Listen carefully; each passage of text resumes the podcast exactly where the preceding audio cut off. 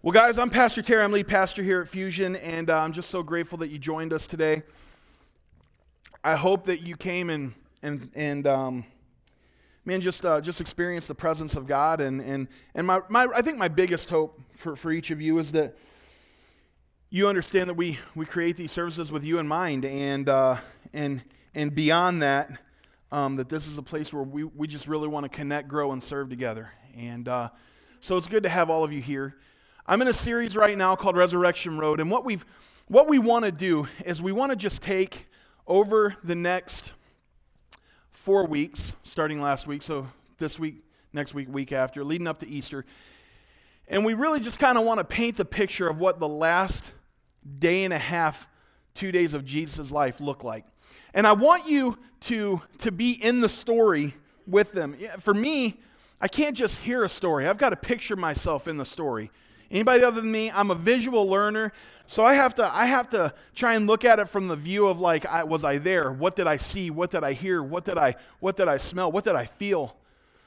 And I want you to do that as we go through this. Week one, we talked about the Last Supper, and we talked about the garden, and we talked about how Jesus was trying to tell us, guys, listen, this is it, and they couldn't understand it. And and Jesus is trying to tell them, guys, this is the end of this part for me, but it's the beginning of everything else. And in the middle of that, he had to deal with people completely missing the point. He had to deal with people betraying him. We'll talk a little bit more, more about that today. He had to deal with bickering.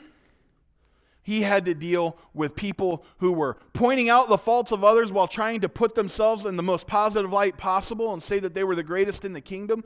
He had to deal with isolation at that moment in the garden. And, uh, and he had to deal with, with the, the fact that the people who were closest to him when he needed them most were the ones sleeping on him. We've, we've been able to identify with some of that. We talked about being betrayed. Now, was anybody here for the second service last Sunday? Whew.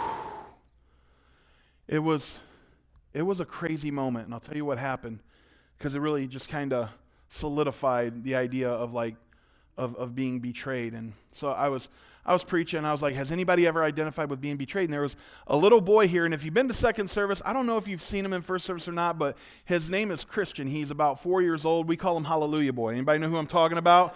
When i'm preaching you'll hear him go hallelujah! from the back right? We're sitting up front. Sweet kid beautiful little boy. And i said uh, you know has any of you ever has any of you ever um, dealt with be- betrayal? And he goes, Me. And I was, and I, I thought it was cute, but then I, re- I, I said, I replied, I was like, How's that even possible? Joking around. And then I realized he's been through a lot as a little boy. And he, he stated something, and I, I don't know that's my story to tell, so I'm gonna, I'm gonna stop short of that. But he, he proclaimed out loud his betrayal and it literally broke every person in the room's heart. And uh, try coming back from that when you're preaching. It wasn't pretty. So I stopped and I went and gave him a hug, and I just told him, I said, hugging a fat guy always makes you feel better. So it's true. If you've never done it, you should. It's awesome. Um, make sure you warn them first. Like they need to know. Like you need, there needs to be a relationship there. Don't find one in the supermarket. I tell you from experience, that doesn't end well. So, but it just really encapsulated that people identify with some of the things that Jesus went through. And that's what we want here. We want you to identify with what Jesus went through. We want you to identify with what the, the apostles went through. We want you to be in the story. Next week is the day that we talk about the death of Jesus and it's not going to sit well with you the way things just kind of go. But it, I want you to be in the story and I want you to experience what they experienced and I want you to feel what they felt, the hopelessness in the moment that they felt. So we're going to do our best to kind of bring that to you. And I know that doesn't sound fun, but it's super necessary. Amen. So today we're going to talk about his arrest and his imprisonment for, for a short time uh, and his trial okay? And, uh, and so it's really kind of overlapping between a couple chapters. And uh, instead of me reading and stumbling over my words, I'm going to have Johnny Cash. I invited him back. And uh, but Johnny reads slow, so I sped him up just a little bit so you can uh, you can hear him. So Johnny's going to read this whole thing, and then we're going to break it down for for you. So go ahead, Johnny. Then he said to them, Why do you sleep? Rise and pray, lest you enter into temptation. And while he was still speaking, behold, a multitude, and he who was called Judas, one of the twelve, went before them and drew near to Jesus to kiss him. But Jesus said to him, Judas, are you betraying the Son of Man with a kiss? When those around him saw what was going to happen, they said to him, Lord, shall we strike with the sword? And one of them struck the servant of the high priest and cut off his right ear. But Jesus answered and said, Permit even this. And he touched his ear and healed him. Then Jesus said to the chief priests, captains of the temple, and the elders who had come to him, Have you come out as against a robber with swords and clubs? When I was with you daily in the temple, you did not try to seize me. But this is your hour and the power of darkness. Having arrested him, they led him and brought him into the high priest's house. But Peter followed at a distance. Now when they had kindled a fire in the midst of the courtyard and sat down together, Peter sat among them. And a certain servant girl, seeing him as he sat by the fire, looked intently at him and said, This man was also with him. But he denied him, saying, Woman, I do not know him. And after a little while, another saw him and said, You also are of them. But Peter said, Man, I am not. Then, after about an hour had passed, another confidently affirmed, saying, Surely this fellow also was with him, for he is a Galilean. But Peter said, Man, I do not know what you are saying. Immediately, while he was still speaking, the rooster crowed. And the Lord turned and looked at Peter. Then Peter remembered the word of the Lord, how he had said to him, Before the rooster crows, you will deny me three times. So Peter went out and wept bitterly. Now the men who held Jesus mocked him and beat him. And having blindfolded him, they struck him on the face and asked him, saying, Prophesy, who is the one who struck you? And many other things they blasphemously spoke against him. As soon as it was day, the elders of the people, both chief priests and scribes, came together and led him into their council, saying, If you are the Christ, tell us. But he said to them, If I tell you, you will by no means believe. And if I also ask you, you will by no means answer me or let me go. Hereafter, the Son of Man will sit on the right hand of the power of God. Then they all said, Are you then the Son of God? So he said to them, You rightly say that I am. And they said, What further testimony do we need? For we have heard it ourselves from his own mouth. Then the whole multitude of them arose and led him to Pilate. And they began to accuse him, saying, We found this fellow perverting the nation and forbidding to pay taxes to Caesar, saying that he himself is Christ, a king. Then Pilate asked him, saying, Are you the king of the Jews? He answered him and said, It is as you say. So Pilate said to the chief priests and the crowd, I find no fault in this man. But they were the more fierce, saying, He stirs up the people, teaching throughout all Judea, beginning from Galilee to this place. When Pilate heard of Galilee, he asked if the man were a Galilean. And as soon as he knew that he belonged to Herod's jurisdiction, he sent him to Herod, who was also in Jerusalem at that time. Now when Herod saw Jesus, he was exceedingly glad, for he had desired for a long time to see him, because he had heard many things about him, and he hoped to see some miracle done by him. Then he questioned him with many words, but he answered him nothing. And the chief priests and scribes stood and vehemently accused him. Then Herod, with his men of war, treated him with contempt and mocked him, arrayed him in a gorgeous robe, and sent him back to Pilate. That very day, Pilate and Herod became friends with each other, for previously they had been at enmity with each other. Then Pilate, when he had called together the chief priests, the rulers, and the people, said to them, You have brought this man to me, as one who misleads the people. And indeed, having examined him in your presence, I have found no fault in this man concerning those things of which you accuse him. No, neither did Herod, for I sent you back to him, and indeed nothing deserving of death has been done by him. I will therefore chastise him and release him. For it was necessary for him to release one to them at the feast. And they all cried out at once, saying, Away with this man, and release to us Barabbas, who had been thrown into prison for a certain rebellion made in the city, and for murder. Pilate, therefore, wishing to release Jesus, again called out to them, but they shouted, saying, Crucify him, crucify him. Then he said to them the third time, Why, what evil has he done? I have found no reason for death in him. I will therefore chastise him and let him go. But they were insistent, demanding with loud voices that he be crucified. And the voices of these men and of the chief priests prevailed. So Pilate gave sentence that it should be as they requested. And he released to them the one they requested, who for rebellion and murder had been thrown into prison. But he delivered Jesus to their will. That's a lot. That's a lot. There's a lot to this, and, and there's a lot to unpack. And basically, what, what we're going to talk about is the different encounters that led Jesus to the cross on that night. The very first thing that we see is, is uh, and, and here's the thing I'm going to talk about the type of people that, involve, that are involved here. And um, I'll just say this you may be able to find yourself in some of these. And, uh, and you think to yourself, how's that possible? Just, just bear with me. Because I'll tell you that the people represented in this story are still are still amongst us today. And, uh, and it may seem unfathomable, but the fact is it's true. And, uh, and so we, we, we first talk, start talking about what happened. So we, we hear about Judas. We all talked about it last week that Judas was the one that was going to betray Jesus. In fact, it's so mind blowing that Jesus still washed the feet of, Jesus, of Judas, even though he knew that he would betray him. Did that blow anybody else's mind other than mine? Like, that is absolutely bonkers to me. But he, he did it. Knowing that he would betray him, he still did it. And so the time has come. Jesus is in the garden. He's praying and he is saying, Father, if it be possible, let this cup pass from me. But not my will, your will be done. In that moment, Judas shows up with a crowd of people. And we call him the friendly betrayer.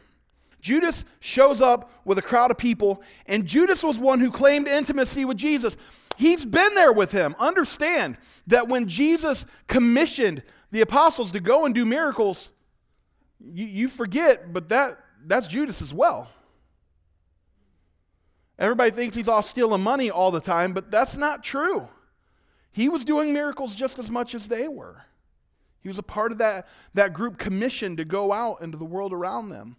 He claimed intimacy with Jesus, and I find it funny that, that he was close in proximity to Jesus, but he was far from him in heart. Did you hear that? You can be close in proximity to Jesus, but still have your heart be far away from him. What does that look like? You're in church, you're doing the little things right, but your heart isn't there.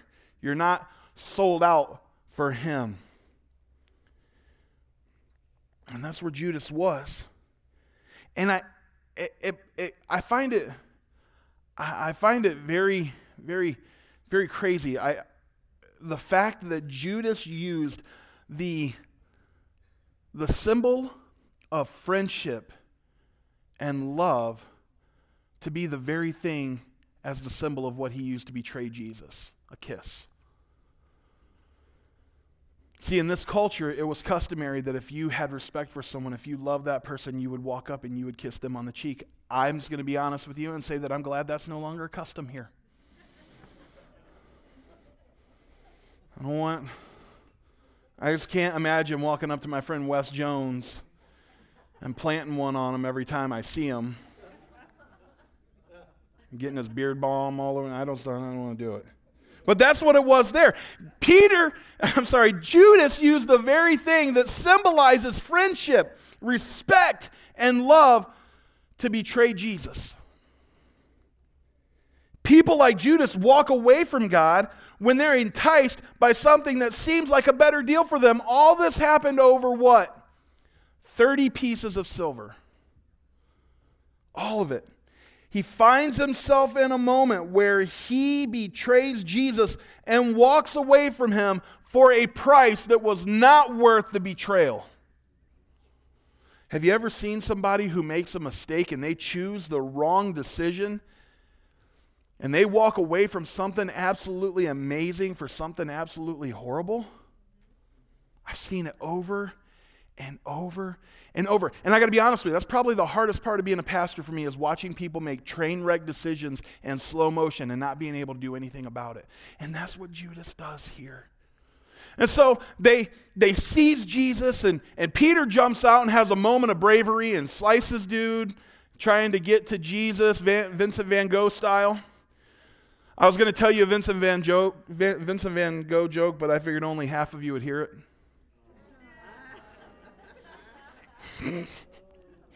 That's the worst dad joke I've had in a long time. And you know what's funny is I thought of that today in the shower, and, uh, and I had time to talk myself out of it, and I didn't. That's probably the craziest part.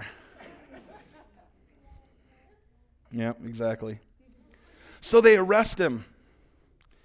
And, uh, and I just, you know, he didn't spend a lot of time in a jail cell. He actually gets bounced back and forth between different judges and magistrates and but I think this is a good representation of where Jesus ends up. Now, we got to, let's just be honest here. The way this thing's laid out, I think Jesus probably could have turned sideways and got out. I think Pastor Terry could not. Jesus didn't spend a ton of time in prison. He didn't get three hots and a cot, okay? Three hot meals and a place to sleep. He didn't get that. And uh, this bed's actually built more like for Pastor Kate than, than anybody else's low to the ground. And this is a $8 disaster blanket from Glen Surplus. It's literally like sleeping with a Brillo pad. But it's a decent representation of what happens. Jesus is no longer a free man. He is he's been grabbed by the soldiers, the Roman soldiers, at the command of the Pharisees and he is now bound, and the end is near.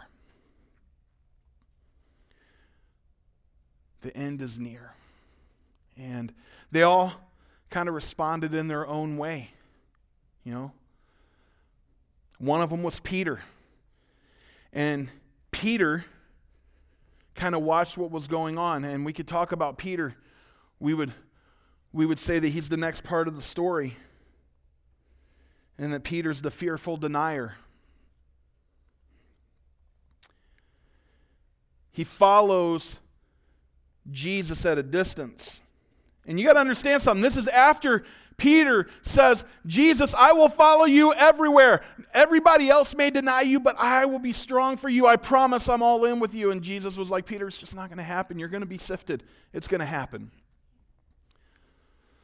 Don't you love the fact that Jesus knew that? and had that in mind on the way to the cross. He already knew that Peter would be sifted. So Peter follows Jesus at a distance. Let me just tell you something I've learned in life. If you follow Jesus at a distance, it won't be long before you deny Jesus. Did you hear that?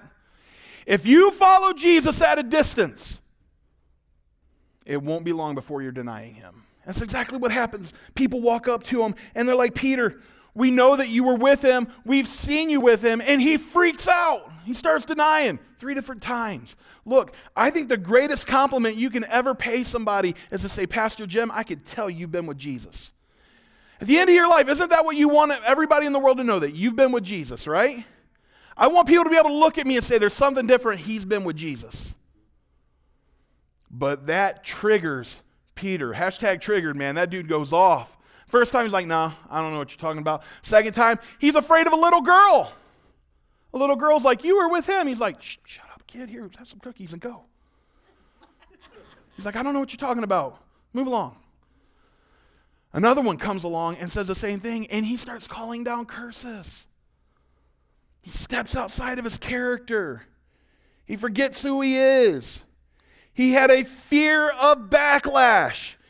And fear of backlash will cause many believers to step outside of their character and their calling. Did you hear that? Fear of backlash will cause many believers to step out of their character and step out of their calling. They will do things that they never thought they would ever do because they're afraid of what the crowd is going to say. One of the words that ticks me off more than anything else right now, and I think you'll all agree, is cancel culture. Ugh! Makes me sick that one person can mess up, and it's for a lot of different things. And you know what? I'm a firm believer we need to be held accountable. But yet, people's people's lives are just being shut down because of something they said that was stupid and wrong and trash when they were 15 years old. And we are living in a time where standing up to Jesus at some point, in, standing up for Jesus at some point in time will get you canceled. It's going to happen.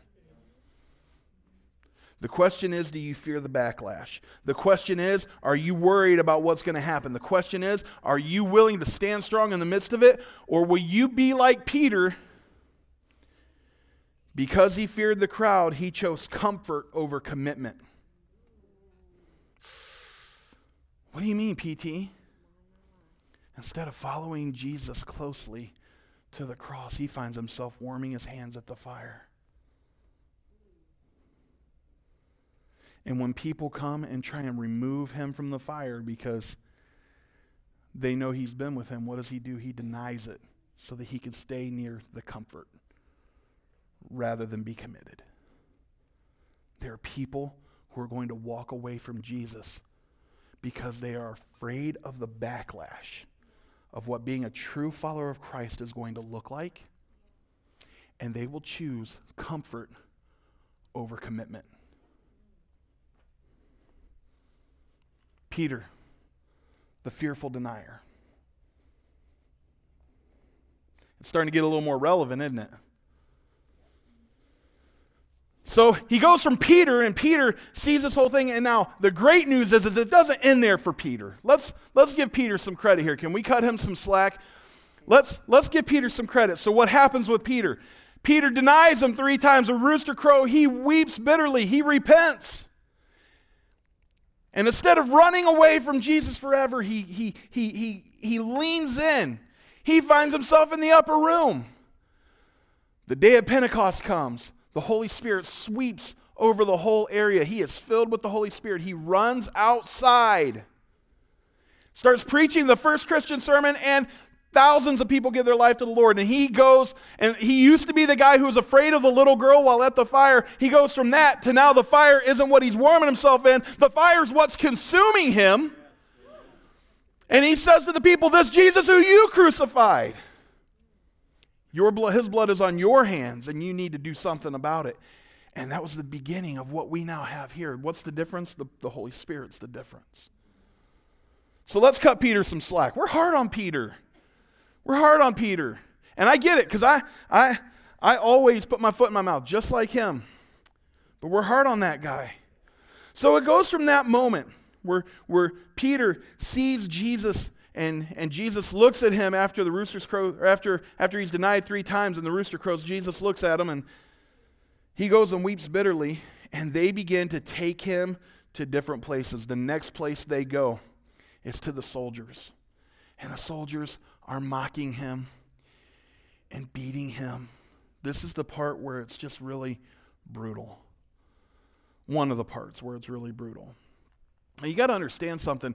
It, it in in Luke it just says that they mocked him and they beat him, but all of the gospels work together to, to bring you a full aspect ratio of what happened, right? So you have, it's, it's almost like four dimensional Matthew, Mark, Luke, John. You see it from four different angles, right? And so you see that this is the moment where they beat him with pipes. This is the moment where they whip him with the cat of nine tails. Do you know what that is? It's a handle with leather straps, and on the end of it is either metal balls or, or bone fragments. This is part of when that ha- happens more, but this is when it happens. This is when they fashion a crown of thorns and put it on his head. It'll happen more with Herod. In fact, I think the, I think the uh, crown of thorns probably happens more at Herod's place. He, this is the beginning of agony for him. And I just look at, I just look at these guys. They're beating Jesus, they're mocking him, they're getting pleasure out of causing somebody else pain. And these are the desensitized, the soldiers.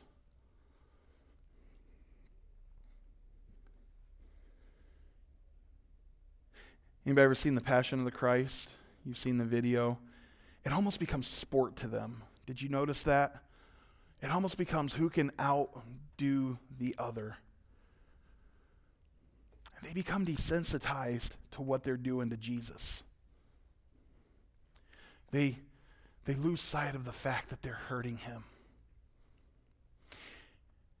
And I imagine it's because they've done this time after time after time. And they just don't realize who Jesus is just yet, but they will.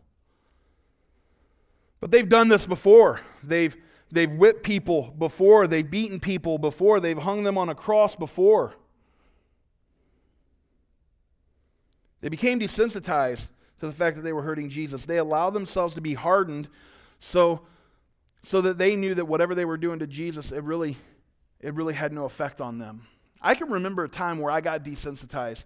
Uh, I, you know, I talk a lot about my time at the county jail. It was only four years, but I was 19. It was 19 through 23, and so it was kind of big years in my life. And uh, but a lot can happen when you work law enforcement for four years, right, Gary? You get it. And uh, when I first got there, I got to the jail thinking, I'm going to change people. God's going to use me to change this place. Only thing is, jail's not set up for that. Jail's set up to be jail. It's a messed up place. Guy got his jaw broken one time, and they put him on a liquid diet. And they don't feel sorry for you. You know what the, they fed him one time? A pureed bologna sandwich and a straw. I remember I was like, this is nasty. Taking it to him, like, bro, enjoy. I, uh, jail's not meant for, for changing people. That's not what they built it for. It's, and you get desensitized pretty quick. When I first got there, I had all these ambitions. And I had and I looked at people with empathy. You remember when you first started, you probably looked at people with empathy, didn't you? Yep. And uh, so that was third shift where I started. And then I went to first shift for a while, and, and, uh, and it's a whole different place when all the inmates are awake during the day. That's not fun. Go back to sleep. Go back to sleep. And, uh, and so I was on first shift for about a year, and then I made my way back to Sea Watch, back to third shift. Third shift was awesome because they were sleeping. It was long periods of boredom interrupted by short bursts of intensity. You'd get to the you get to booking and there'd be a guy acting a fool and you get to have a little WWE and it was fun, right? Well, so I get down to book him one time. It's about 3 a.m., and they bring this guy in, and he starts flipping out and starts acting like he's having a heart attack. None of us are buying it. They always fake injuries, always. And I'm just standing there, and I'm just looking at him. I got my arms crossed. He's rolling around on the ground, and we're all just watching him. Like, this guy's an idiot. And we're just watching. And my former field training officer, we call him Tank, looked at me, he goes, Man, you've changed. I said, What do you mean? He goes, When you started, when you were my rookie, if you would have looked at, if this would have been going on, you would have looked at him and I would have seen compassion all over your face. Now I see nothing but cold steel. And it doesn't take long to get there, does it? And that really broke my heart because I knew that I had a call to ministry and it wouldn't be long before I was out of there but I was getting desensitized. And when you're desensitized to things, you will do things that you never thought you would ever do. And that's what happened. These guys are desensitized to the pain that they're causing Jesus. And you may be thinking to yourself, hey, I would never do that. I would never hurt Jesus like that. But our sin does the same exact thing. It's what caused the whip to be in somebody's hand. It was our sin. So the fact of the matter is, we have become desensitized to our sin. We have become desensitized to the very thing that hurts Jesus the most. Y'all are quiet. You're like, but I didn't think I was as bad as the soldiers. No, we are. So they beat him and then they send him to trial. Okay, so you know, I just imagine they they they beat him, they throw him in the cell for a little bit, a little bit later, they come, they grab them, they take them out, and they take them to the Sanhedrin. Now, the Sanhedrin sounds like an awesome, all inclusive uh, hotel in Cancun, but it's not. It's not that.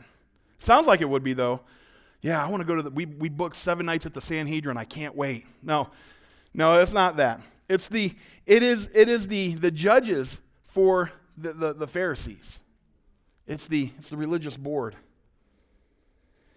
They're the invested. He goes before the Sanhedrin. Let me just tell you something. These guys had it made. They had a nice little thing going for them. They've got a system. That system puts them in a place of power.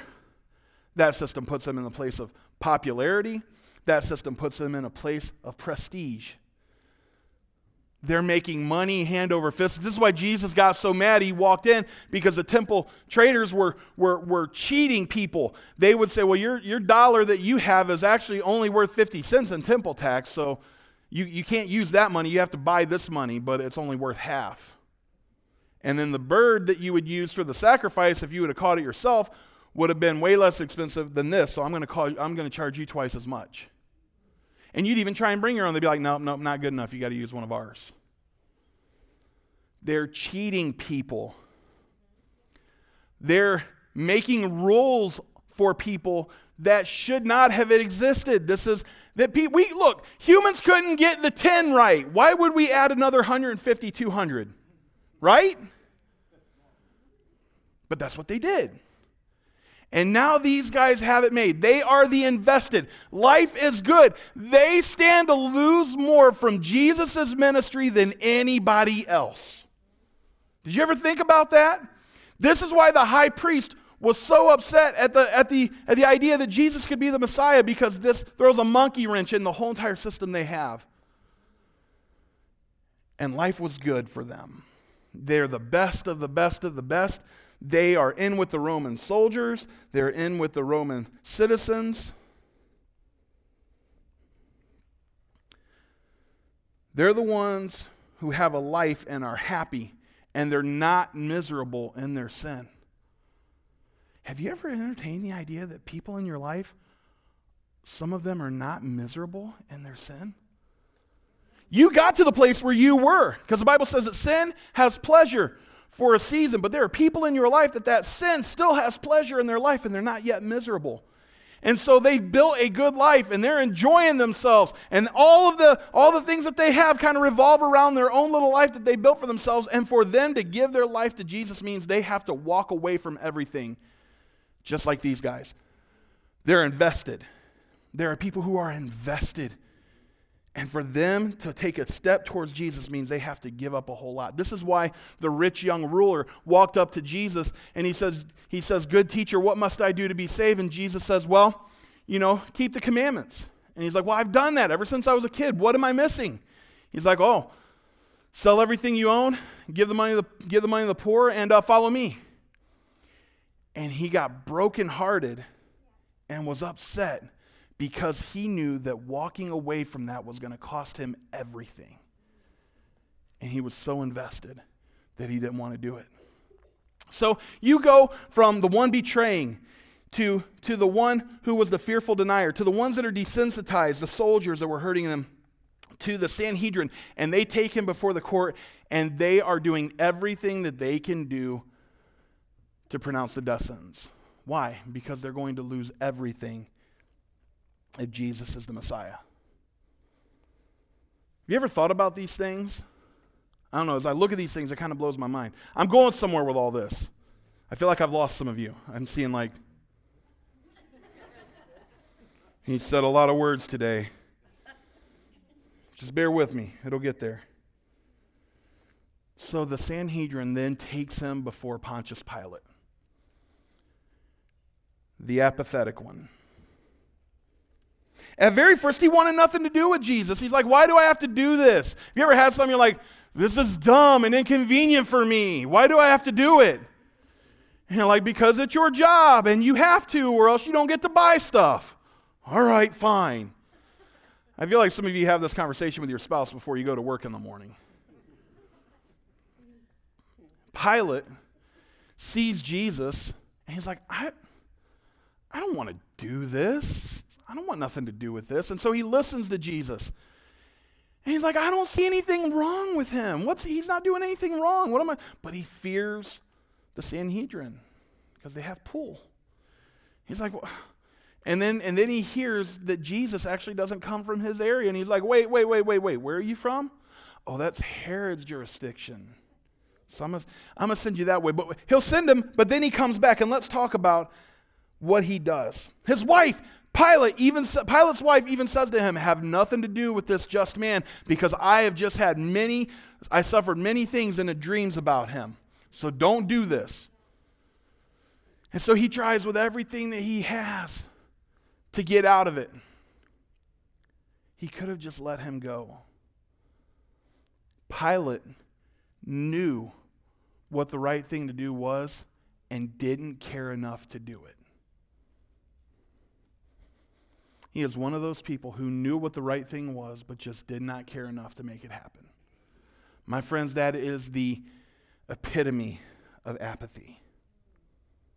When you know exactly how you're supposed to live your life and you know exactly what you're supposed to do, but you just don't care enough to make it happen. Make sense? And this is Pilate. And so what does he do?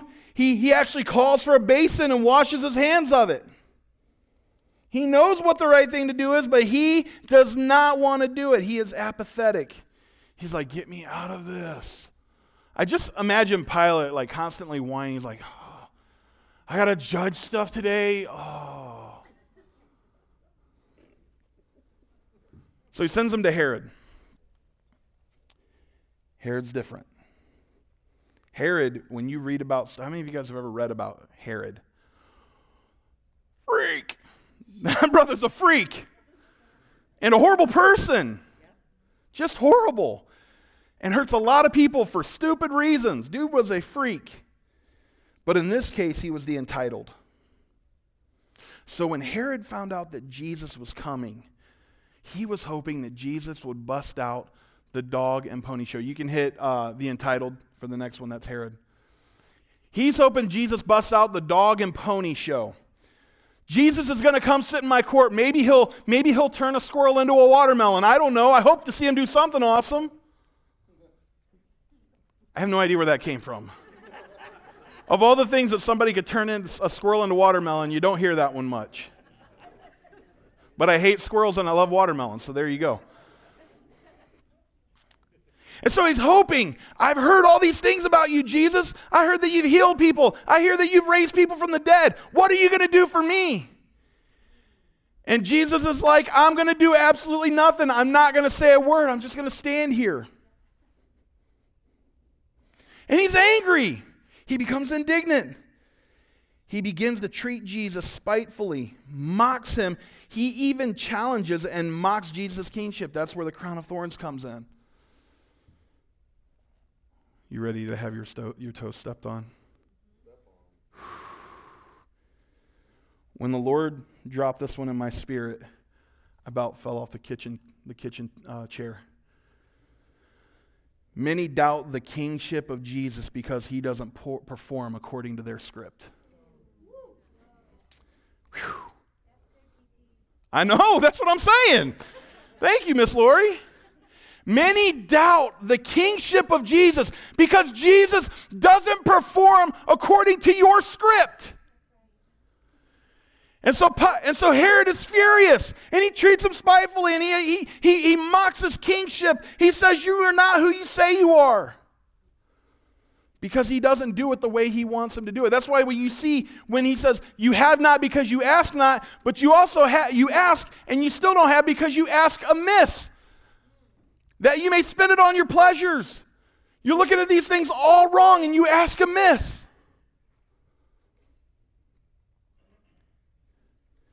And so many people walk away from Jesus because he didn't perform according to their script.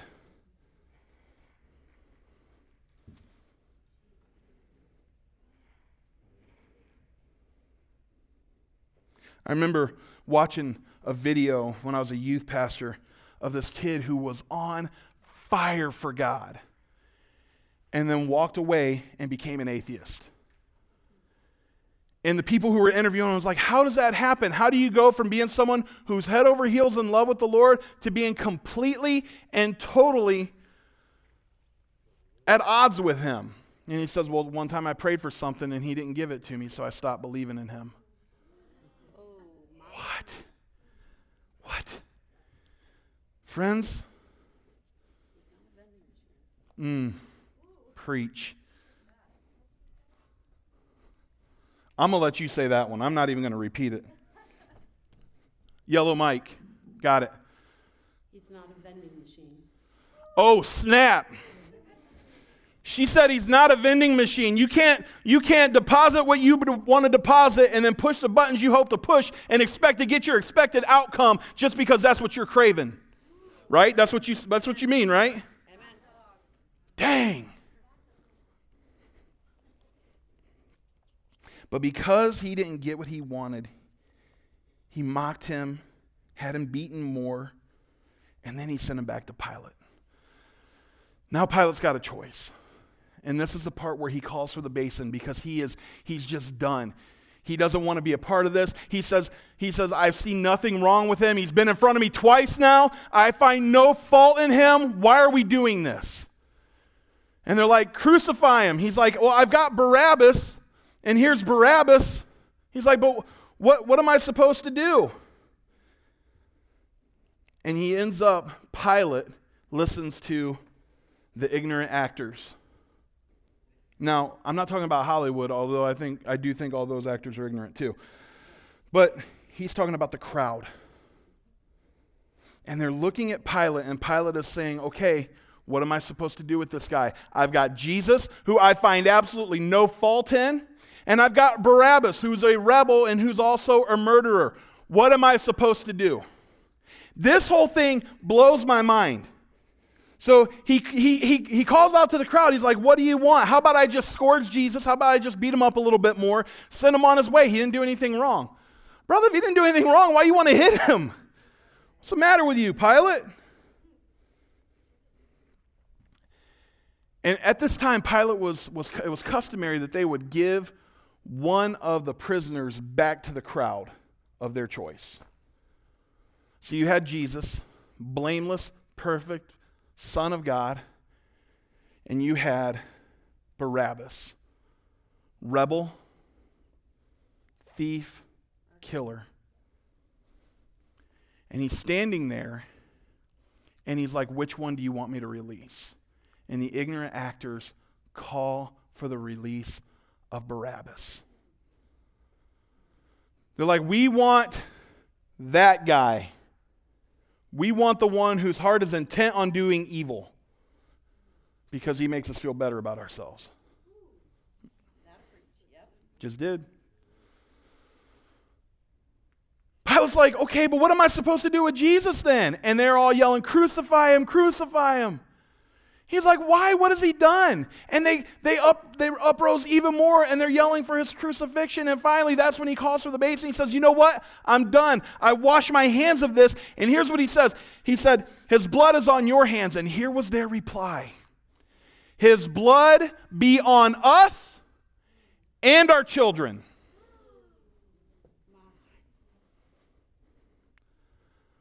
Now, when I pray for my family, I pray that the cleansing blood of Jesus would be all over my life and also over the life of Grace, Gavin, and Jillian. That's how Megan and I pray. But that's not what they were asking for. They're saying, We don't know what the consequences of this are, but we're willing to saddle ourselves with the consequences of choosing the life of Barabbas over the life of Jesus, and we're willing to let our kids suffer over it as well. What? Completely ignorant to what they're asking for. Have you ever seen somebody ask for something like, bro, you don't know what you're asking for right now? You're like, dude, you have no idea what you're asking for. And they're like, I want it anyway. You don't want that. It's bad for you. It's going to hurt you. No, that's exactly what we want. Give it here. And that's what they chose. And finally, Jesus is taken and he's put back in his cell until the next chapter. The next chapter is the death of Jesus.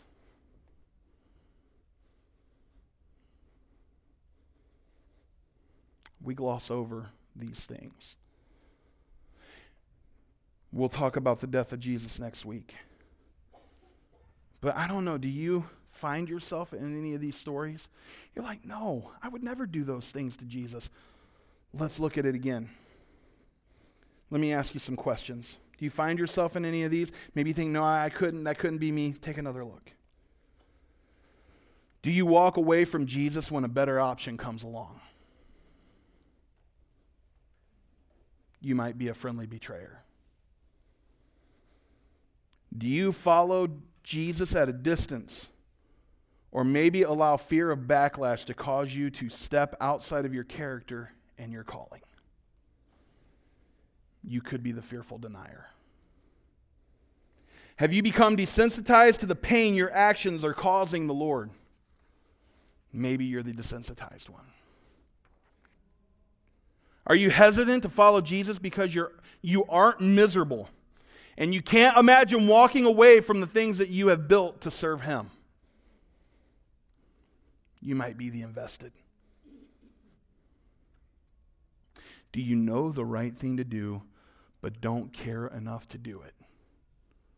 You could be the apathetic. Do you deny Jesus' kingship because he didn't act according to your script? You could be the entitled. Do you find yourself being willing to embrace the consequences of your actions to yourself and to your kids, but have no idea what it's really going to cost you? You could be the ignorant actor. We can find ourselves in these stories. And I got to be honest with you, there's probably moments where I've operated in more than one of these at some point in time in my life. These are the people the betrayer, the denier, the desensitized, the invested, the apathetic, the entitled, and the ignorant actors. These are the people that when we look at the story, we say, those are the ones that sent Jesus to the cross. Right? It was those actions that sent Jesus to the cross. The betrayer, the denier, all the rest of them. There's a whole list. You can look for yourself. Those are the things that sent Jesus to the cross. But we get it all wrong. We think that's what sent Jesus to the cross, but it wasn't. The fact of the matter is, is what sent Jesus to the cross was his love for the betrayer, was his love for the denier, was his love for the desensitized, was his love for the invested, was his love for the apathetic, was his love for the entitled, was his love for the ignorant. We think that those are they're the ones who are responsible. No, no, no, it's just the vehicle God used to get him there. He came knowing that those were the ones he was going to give his life for, and he was ready and willing to do it. Think about that for a second. How much more do you just see this amazing God when you look at what Jesus has been through? Week one, it was the betrayer. Week, week one, it was, it, it was the bickering. It was the ones who were supposed to be closest to him were the ones sleeping on him. Week two, all these things. But yet, he's the one who came knowing that this was the vehicle that they would use to get there, but his heart was set on dying for these people before they ever stepped into the role. Let's go and stand to your feet. What does that mean for us? What that means is no matter who you've been, maybe you've operated in one of those things. Maybe you've lived one of those things. This is not a beat you up kind of moment. This is hopefully an epiphany of how great this God is. That though I've operated in one or two of these things, He still loved me enough to pay full price for me. There was a, a story about two Bible college students, and they're, I was just telling somebody else's story the other day. Two Bible students, and they're walking through, through like a, a an outdoor thrift shop, thrift shop, and they roll up onto this box of T-shirts and socks, and they're and they got stains on them, and they just kind of look janky, and it says slightly soiled, greatly reduced in price. And so often we pay, we pay minimum dollar because it's slightly soiled, greatly reduced in price. The fact of the matter is, is that when Jesus looked at you, he didn't see all these things that causes you to be slightly soiled and greatly reduced in value. He was willing to pay full price. He looked at you and he said, I'm going to give everything that I have. And that we talk about that next week. I'm going to give everything that I have. And yes, he may have been a betrayer. Yes, he may have been a denier. Yes, he's apathetic. Yes, he's got a lot invested in his own lifestyle. All these things may be true, but I'm going to give everything I have for him anyway. You should leave this place today grateful that Jesus' mission was to love us in spite of us. And he didn't look at you as a thrift store item, he looked at you as priceless, willing to give everything for the one that he loves. Praise God. Maybe you've operated in some of these things. God's grace is bigger. God's grace overcomes it. So don't beat yourself up anymore. Embrace His grace and move forward in Him, and you won't regret it. Amen? This make sense to you? Listen, I got to let you go. I would love to have a, a knockdown, drag out snot fest, but I preached way too long and I got to let you leave. So let me pray a blessing over you guys. And if you're here today, and maybe you feel like you're one of those people, maybe you feel like you're the betrayer, the, the denier, the desensitized, all the way down the list and you need prayer, come talk to me. And we also have pastors and elders and prayer prayer partners here. We want to pray for you if you if you need that. But let me pray and let you go. Father, all this should do is cause us to be so grateful for your grace. God, at times in my life, I have been the betrayer. At times in my life, I've been the denier At times in my life, I've been desensitized to what my sin is doing to you. At times in my life, I have been invested in what I'm building for myself. In times of my life, I've been apathetic. In times of my life, I've been entitled. In times of my life, I've acted ignorantly. But God, I'm so grateful that your grace extends far beyond that. And God, I pray that we would leave here today grateful for the grace extended to us by a mighty God. Remembering that Jesus came knowing that we would operate in these things long before we ever operated in them and still gave all for us. We're grateful today. We love you and we praise you. Bless my friends. Be glorified in us in everything we do in Jesus' name. Amen. Listen, as you leave, a couple things. I want you to ponder this week on this principle leading up to next Friday or next next Sunday, which is representing Good Friday. Also, remember, we need help for these funeral for this funeral dinner, so you can sign up out there to be a part of that as well. We love you guys. God bless.